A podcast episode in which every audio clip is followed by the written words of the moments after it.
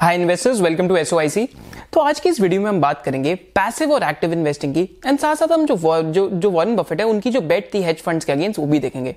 And साथ साथ video में जो भी यंगस्टर्स हैं ये, जो ये वीडियो देख रहे हैं, आपके लिए मैं वीडियो में एक होमवर्क भी दे रहा हूँ। आपको होमवर्क ज़रूर करना है। एंड कॉमेंट सेक्शन में उसका आंसर भी ज़रूर डालना है। क्योंकि अगर आप ये होमवर्क करते हैं तो इससे आपको काफ़ी अच्छी इंसाइट्स आ सकती है। तो पहले हम बात करते हैं कि वन बफेट की क्या बेट थी हेज फंड्स के अगेंस्ट तो 2008 में वॉन बफेट ने बेट करा एक हेज फंड था वहाँ पे। उनके साथ ये उनकी एक ये बेट हुई कि अगर वन बफेट इंडेक्स फंड के अंदर पैसा डालते हैं, माने ऐसा एक फंड जो S and P five hundred का जो वहाँ जो जो जो इंडेक्स है यूएसए के अंदर, जो बेसिकली जो पूरी मार्केट की परफॉर्मेंस को रेप्लीकेट करता है तो वन बफेट ने कहा कि हम लोग इसमें इन्वेस्ट करेंगे। मेरा जो हेज फंड था, उसने फंड्स ऑफ़ फंड में इन्वेस्ट करा। माने ऐसे फंड के अंदर इन्वेस्ट करा जो आगे से फाइव हेज फंड मैनेजर्स खुद ही सिलेक्ट करके इन्वेस्ट करता। तो जो जो जो उनकी बेट थी वन बफेट की तो इंडेक्स फंड पे थी। तो वन बफेट शुरू से ये बोलते हैं कि जो एक्सपेंस रेशियोज है, आपको उसमें हमेशा ध्यान देना चाहिए। जैसे हमने अपनी लास्ट वीडियो में देखा था कि एक्सपेंस रेशियोज मैटर अलॉट तो जब बेट स्टार्ट हुई 2007-8 में तो उस टाइम पे मार्केट क्रैश हुई। तो जब मार्केट क्रैश हुई तो उस टाइम पे जो हेज फंड थे, क्योंकि वो ज़्यादा अच्छे से हेज थे तो हुआ क्या कि इंडेक्स फंड की परफॉर्मेंस जो जो मार्केट है, उनसे गंदी थी। पर 2011 2012 तक क्या हुआ कि धीरे धीरे करके जो इंडेक्स फंड्स है, उनकी परफॉर्मेंस बेटर होने लगी। अब ऐसा क्यों होता है? One of the major reason is fees क्योंकि जो हेज फंड्स होते हैं, इनकी जो एक्सपेंस रेशियोज होती है, ये काफ़ी ज़्यादा रहती है। तो over a period of time क्या हुआ? 2017 2018 में जब ये बेट एंड हुई तो जो इंडेक्स फंड्स हैं, इनका सी कुछ सेवन परसेंट के आसपास था। माने जो एस एन पी फाइव है। वेराज जो हेज फंड्स थे या जो फंड्स ऑफ़ फंड थे, उनका जो सीएजीआर था, वो कुछ 2.2 परसेंट के आसपास था। तो ऑलमोस्ट इंडेक्स फंड्स ने जो हेज फंड्स थे, उनको ऑलमोस्ट 4.8 परसेंट से बीट करा। जैसा कि हम यहाँ पे परफॉर्मेंस देख सकते हैं तो इंडेक्स फंड का जो एब्सोल्यूट रिटर्न था नाइन इयर्स में फ्रॉम 2008 टू 2016 कुछ 85.4 परसेंट के आसपास था। मानेगा किसी ने वन रुपी इन्वेस्ट करा होता तो वो वो तो basically one rupee one point eight five rupees के आसपास हो जाता। वेरस अगर आपने सेम वन रुपी जो हेज फंड है, उनके अंदर इन्वेस्ट करा था तो उसका अमाउंट इंडेक्स फंड से काफ़ी कम रहता। क्योंकि जो हेज फंड था, वो फंड्स ऑफ़ फंड में इन्वेस्ट करा था। माने जो हेज फंड है, आगे से जो फंड्स है, उनमें इन्वेस्ट करा था। तो इसको हम एफ़ ओ एफ़ फंड कहते हैं वैसे। तो फंड ए का परफॉर्मेंस एब्सोल्यूट सिर्फ़ 8.7 परसेंट था। फंड सी का सिर्फ़ 63 परसेंट था। फंड डी का सिर्फ़ 2.9 परसेंट था, फंड डी का सिर्फ़ टू सेवन पॉइंट फाइव था। फिर जो हेज फंड का ऑन एन एवरेज टोटल में जो गेन था, वो सिर्फ़ 22 परसेंट का था। मैंने अगर वन रुपी लगाया होता तो वन रुपी का सिर्फ़ one point two two rupees होता। तो इसका पर्पज क्या है कि one of the major reason is कि जो फ़ीस और एक्सपेंस रेशियोज होती है तो इनसे एक काफ़ी इंपैक्ट आता है। एंड सेकेंडली लंबे समय में इंडेक्स को बीट करना मुश्किल होते जाता है एक्टिव इन्वेस्टिंग के लिए। तो इसके साथ साथ हम एक्टिव और पैसिव इन्वेस्टिंग का जो मतलब है, वो भी समझते हैं। तो एक्टिव इन्वेस्टर्स एक्टिव इन्वेस्टिंग किस तरीके की इन्वेस्टिंग होती है? तो एक्टिव इन्वेस्टर्स क्या कहते हैं कि जो बेसिकली जो इंडेक्स है, उसको बीट करेंगे। एंड जो एक्टिव इन्वेस्टिंग होती है इसमें एक फंड एक, एक फंड मैनेजर होता है जिसके पास पूरी प्रोफेशनल रिसर्च टीम होती है। क्योंकि उसका उसके पास पूरी टीम होती है उसके कॉस्ट भी थोड़े हाई होते हैं क्योंकि फंड का मार्केटिंग कॉस्ट होता है everything is basically link to it तो इस वजह से उसकी फ़ीस थोड़ी सी हाई होती है। एंड साथ साथ जो एक्टिव फंड्स होते हैं इनके अंदर एक इनके अंदर डिफरेंट डिफरेंट कैटेगरीज आती है। एंड इनका प्राइमरी पर्पज होता है जो इनका बेंच है इसको बीट करना है।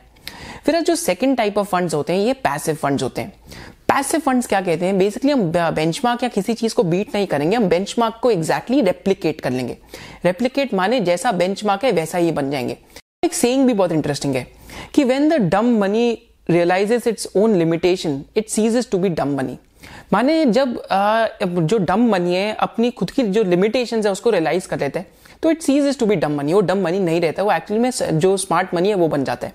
स्मार्ट मनी क्यों? सपोज़ करते हैं जो इंडेक्स फंड्स है, अगर आप बेंचमार्क को रेप्लीकेट कर रहे हैं तो एक्टिव फंड्स में क्या चीज़ है कि यहाँ पे एक्सपेंस रेशियोज थोड़ी हाई होती है।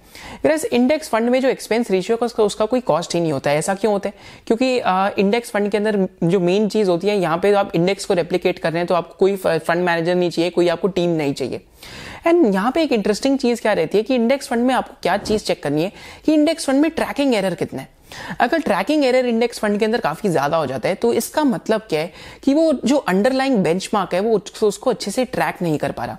ट्रैक नहीं कर पा रहे का मतलब क्या है कि तो बेसिकली अगर इंडेक्स फंड एक बेंचमार्क को रेप्लीकेट करता है तो उसका जो रेप्लीकेशन है, उसके अंदर थोड़ा थोड़ा ट्रैकिंग एरर रहता है।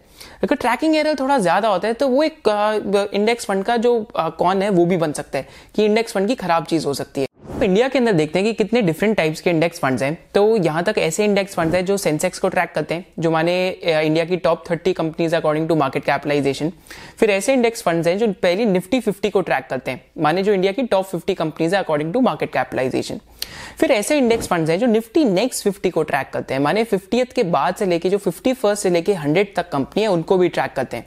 फिर ऐसे भी इंडेक्स फंड्स रिसेंटली लॉन्च हुए हैं जो निफ्टी 250 को ट्रैक करते हैं। माने जो पहली 250 कंपनीज़ हैं, उनको ट्रैक कर रहे हैं।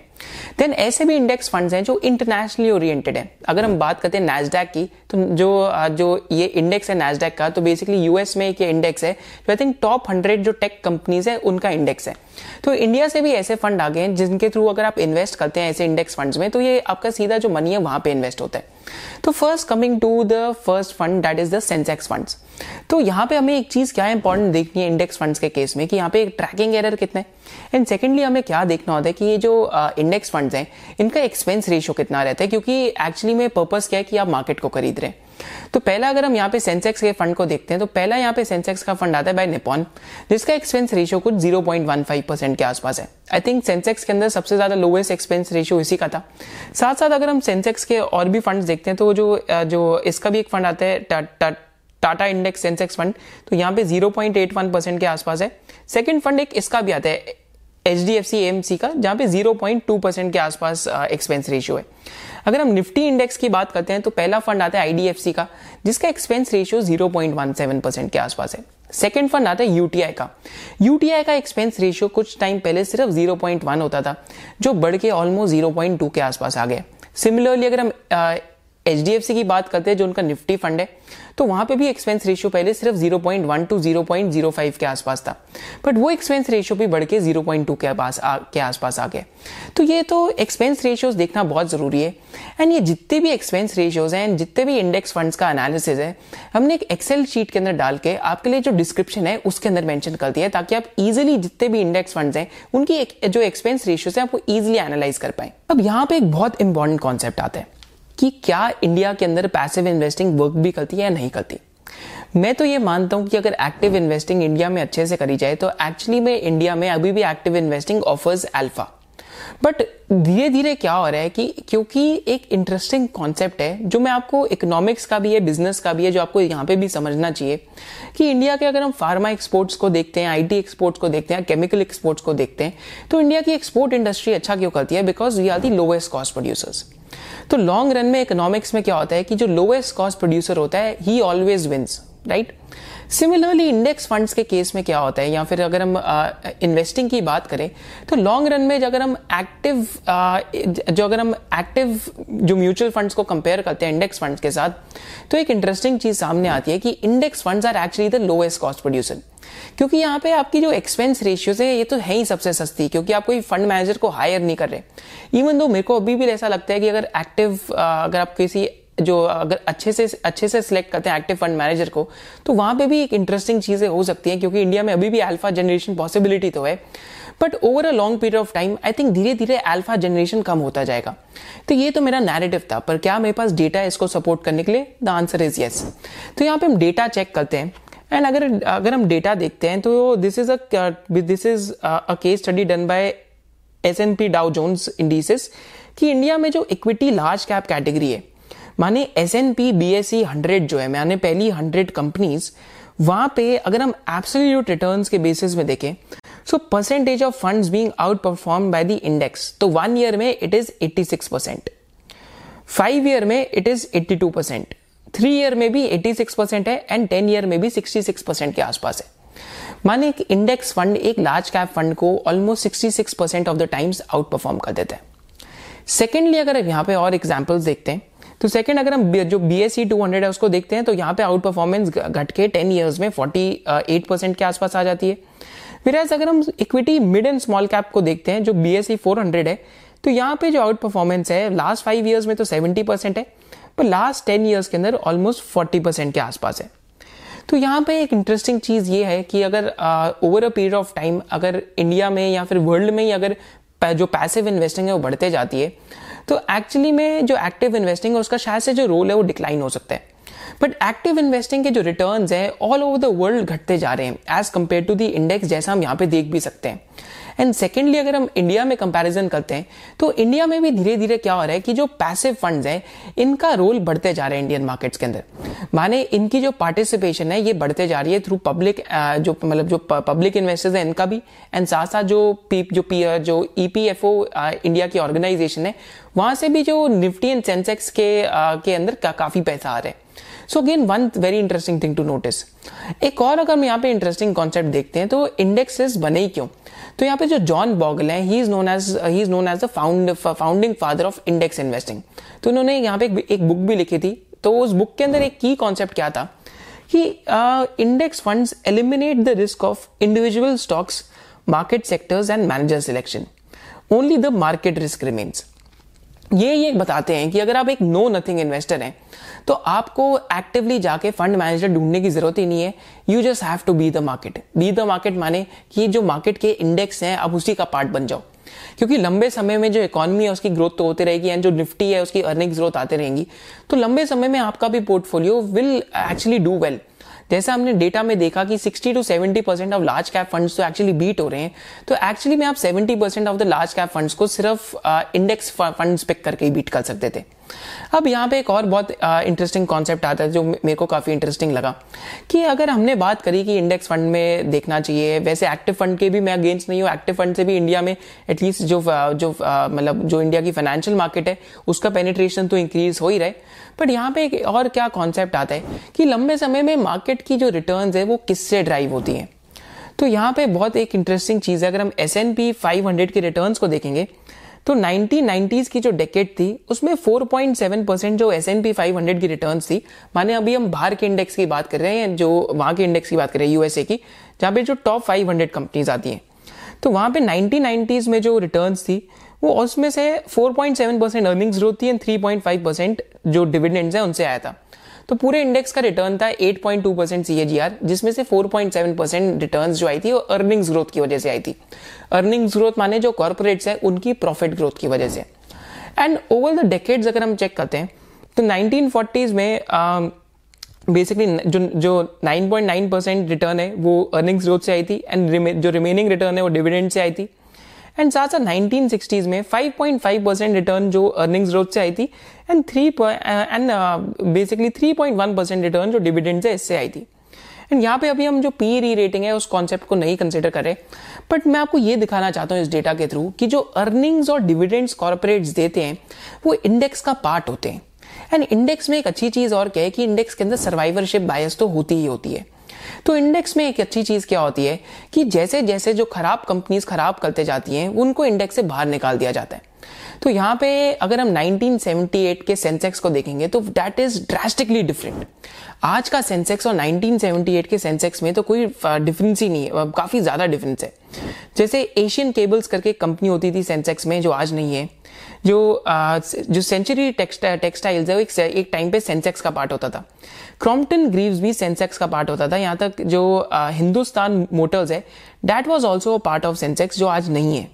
इन साथ साथ अगर हम यहाँ पे जो बेस अगर हम यहाँ पे एक और कंपनी देखते by the name of Crompton Greaves ये भी सेंसेक्स का पार्ट होता था 1978 में जो आज ये पार्ट नहीं है।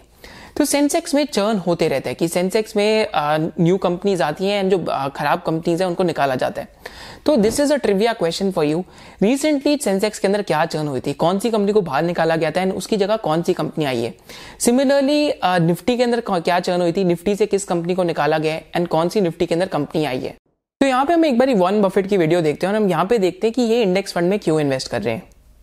Uh, so this time I went back, uh, actually the 1942 when I bought my first stock as an illustration of all the things that have happened since 1942. We've had, we've had uh, 14 presidents, seven Republicans, seven Democrats.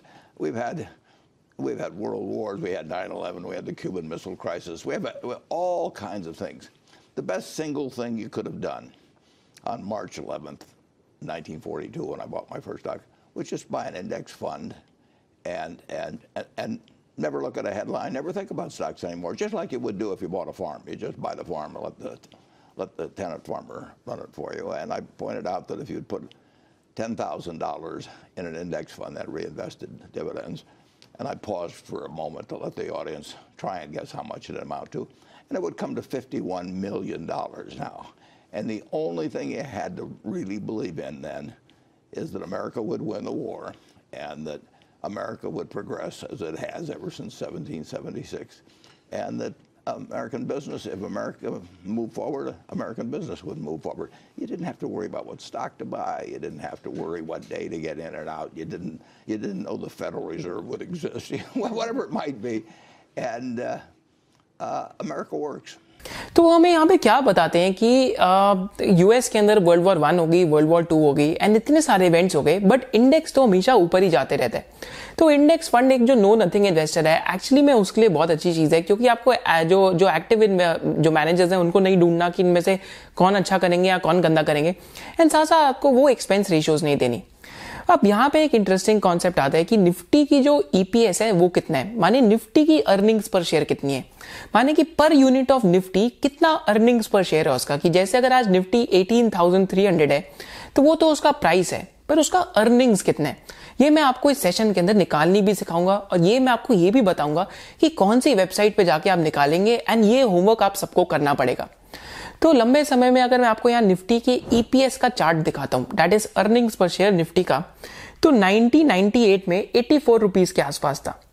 Where as nineteen में 71 rupees के आसपास था, जो 2002 में भी 78 rupees के आसपास था। तो इसका क्या मतलब है कि इन चार पाँच सालों के बीच में निफ्टी के ईपीएस की ग्रोथ नहीं हुई। ऐसा क्यों हो सकता है कि शायद से पहले बहुत स्ट्रांग बूम आया हो? या इस टाइम पे इकोनॉमी के अंदर जो एक बबल है, शायद से बर्स्ट हुआ हो? पर 2002 से लेके 2008 तक अगर हम डेटा देखते हैं तो इसको हम एक्चुअली में बुलरन कहते हैं कि बुलरन दिखती कैसे है?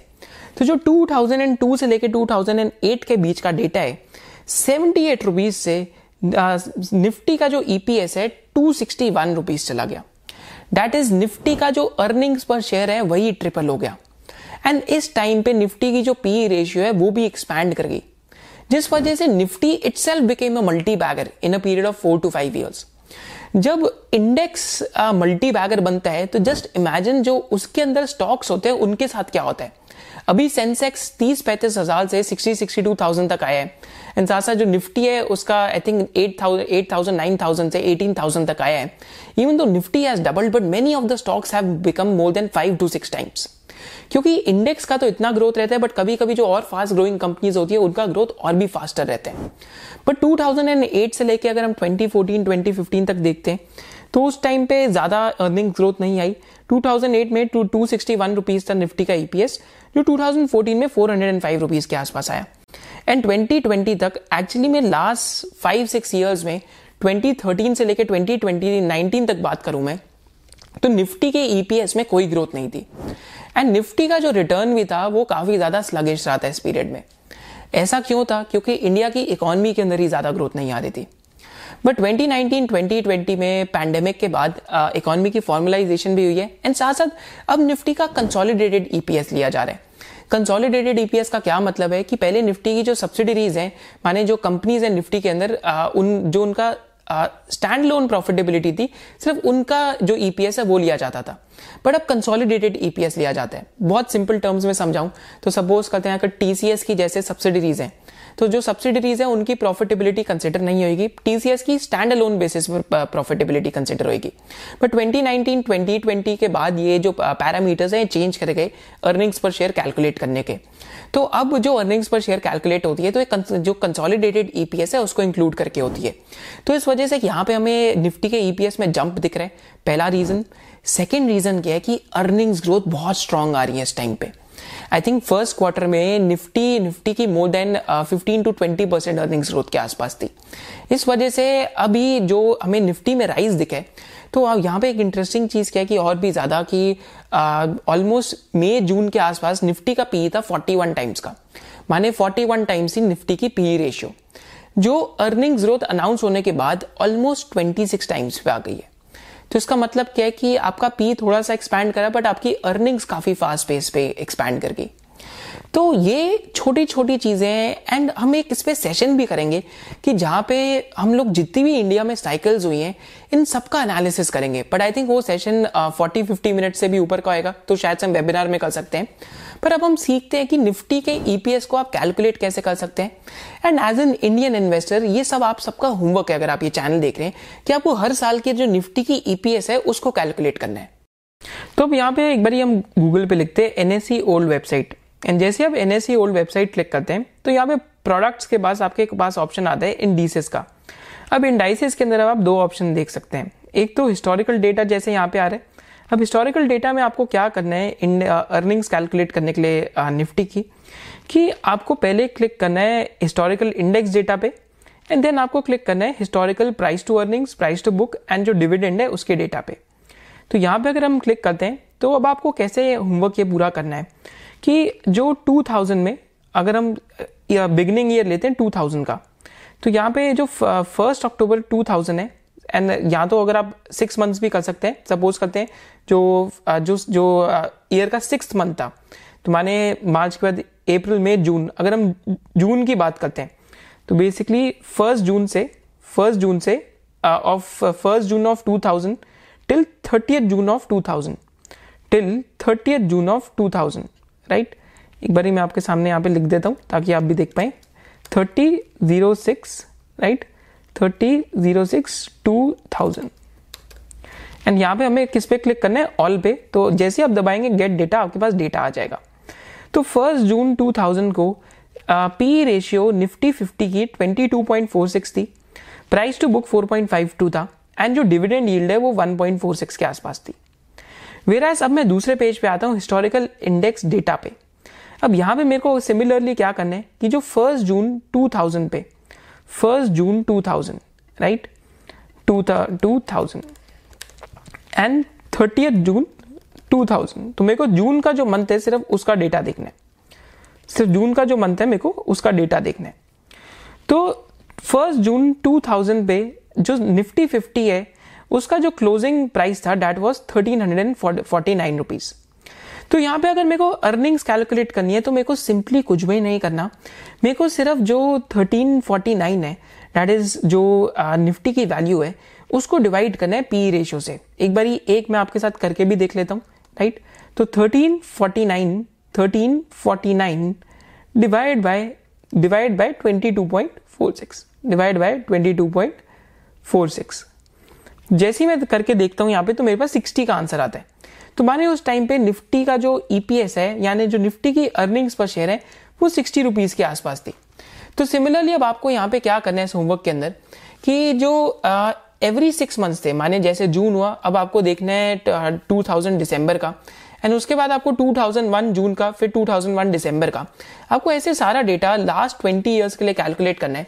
एंड आपको उसमें से कुछ इन्फ्लुएंसेस ड्रॉ करने हैं कि ऑन एन एवरेज क्या पी रेशियो रही है। एंड ऑन एन एवरेज जो जो निफ्टी है, उसकी जो अर्निंग्स पर शेयर है, वो वो किस स्पीड पे कंटिन्यू हुई है।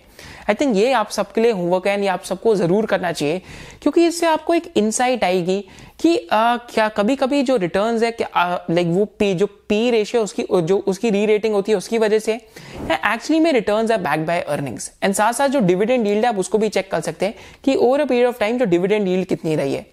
अब रिसेंटली एक और यहाँ पे इंटरेस्टिंग चीज़ है जो मैं आपसे बात करूँ टीआरआई की that is total return index तो पहले जो म्यूचुअल फंड्स है, उनका कंपैरिजन सिर्फ़ सिर्फ़ सिर्फ़ जो निफ्टी फिफ्टी है, उससे होता था। पर अब निफ्टी फिफ्टी टीआरआई से होता है टोटल रिटर्न इंडेक्स माने जो निफ्टी का जो जो डिविडेंड आता है, उसको भी इंक्लूड करके जो रिटर्न कैलकुलेट होता है। माने जो टोटल रिटर्न है, उसके साथ अब कंपेरिजन होता है। तो इस वजह से जो टी जो टर्म है टीआरआई उसका भी वहाँ पे लिखा जाता है। That is total return index तो लंबे समय में अगर यहाँ पे भी मैं आपको एक चार्ट दिखाता हूँ, निफ्टी की पी रेशियो कितनी रही है तो ये भी एक इंटरेस्टिंग डेटा आपके सामने आता है कि जैसा हम देख सकते हैं कि 2000 में 26 के आसपास की थी 26 टाइम्स के आसपास की। तो निफ्टी की पी रेशियो जब भी 23 24 के ऊपर गई है तो वहाँ पे थोड़ी सी मार्केट एक्सपेंसिव ज़रूर हो जाती है। तो जहाँ पे जो भी बेसिकली 2021 में हम देख सकते हैं 39 40 40.43 माने 41 के आसपास स्टडी की थी, बट अब 26.98 के आसपास आ गई है। ऐसा क्यों हुआ है? क्योंकि जो अर्निंग्स है, उनमें काफ़ी फास्ट ग्रोथ आई है। बट आई थिंक क्योंकि वर्ल्ड में इंटरेस्ट रेट्स काफ़ी लो हो गए हैं तो जो पहले का 22 जो पहले का 22 23 एवरेज था, शायद से अब जो न्यू एवरेज है, क्योंकि इंटरेस्ट रेट्स 4.5 परसेंट के आसपास मिल रहे हैं लोगों को एफडी में एंड जो गवर्नमेंट बॉन्ड है, उसकी भी यील्ड 4 टू 4.5 परसेंट के आसपास आ गई है। तो शायद से अब जो न्यू नॉर्मल है, ये 23 24 टाइम्स के आसपास होगी एवरेज एंड 26 टाइम्स पे इवन दो अबव एवरेज है बट आई थिंक जो अर्निंग्स के अंदर ग्रोथ आने वाली है कॉर्पोरेट इंडिया की, ये इसको थोड़ा सा ब्रिज कर देगी over a period of time तो मार्केट शायद से थोड़ी सी एक्सपेंसिव है बट मैं ये नहीं मानता कि हॉरिबली एक्सपेंसिव है इस टाइम पे. इवन दो कुछ नेम्स में बहुत ज़्यादा फ्रॉडीनेस हो रखी है, वहाँ पे करेक्शन ज़रूर आ सकती है. बट इंडेक्स लेवल पे अगर हम सिर्फ़ निफ्टी फिफ्टी की बात करें तो मेरे को इस टाइम पे ये नहीं लगता कि मार्केट बहुत ज़्यादा एक्सपेंसिव है. क्योंकि 23 24 टाइम्स का ऑन एन एवरेज तो पी मल्टीपल रहेगा ही निफ्टी का। तो ये तो था हमारा एनालिसिस पैसिव इन्वेस्टिंग का वर्सेज एक्टिव इन्वेस्टिंग का। आप भी हमें कमेंट सेक्शन में बताइए कि आपको क्या अच्छी लगती है। इवन दो मैं थोड़ा एक्टिव इन्वेस्टिंग की साइड पे ज़्यादा जाता हूँ क्योंकि मेरे को स्टॉक पिकिंग में काफ़ी ज़्यादा मज़ा आता है। एंड साथ साथ मेरे को ऐसा भी लगता है कि शायद से अभी भी इंडिया में कुछ ऐसे म्यूचुअल फंड मैनेजर्स हैं जो अभी भी इंडेक्स को बीट कर सकते हैं over a long period of time and साथ साथ पर जिनके पास टाइम की थोड़ी कमी रहती है, शायद से आप पैसिव इन्वेस्टिंग की तरफ़ की तरफ़ आप ज़्यादा जा सकते हैं। एंड एक और इंटरेस्टिंग चीज़ आपको क्या करनी चाहिए? कि अगर आप एक्टिव स्टॉक पिकिंग कर रहे हैं, जैसे मैं कर रहा हूँ तो मैं क्या करता हूँ कि मैंने एक इंडेक्स का एक सिंगल जो बेसिकली एक यूनिट है, वो लेके रखा हुआ है अपने पास। 2018 से लेके रखा हुआ है। देखने के लिए कि क्या मैं इंडेक्स के एक्स को मैच कर पा रहा हूँ या मैं उसको बीट कर पा रहा हूँ। अभी तक तो बीट कर पा रहा हूँ, लंबे समय का पता नहीं है। बट अगेन ये भी एक अच्छी चीज़ है जो आपको करनी चाहिए। एंड साथ साथ आप आप जो मैंने आपको होमवर्क दिया है वो भी आप ज़रूर कीजिए। एंड आप उस होमवर्क को कमेंट सेक्शन में ज़रूर पे, पेश कीजिए या उस होमवर्क को आप हमें मेल भी कर सकते हैं at info at the rate S O I C dot in अगर आपको ऐसी वीडियोस अच्छी लग रही है तो do let me know in the comment section the feedback कि आपको ये ये सीरीज़ अच्छी लग रही है या नहीं लग रही। Thank you for joining us hope to see in the next session of S O I C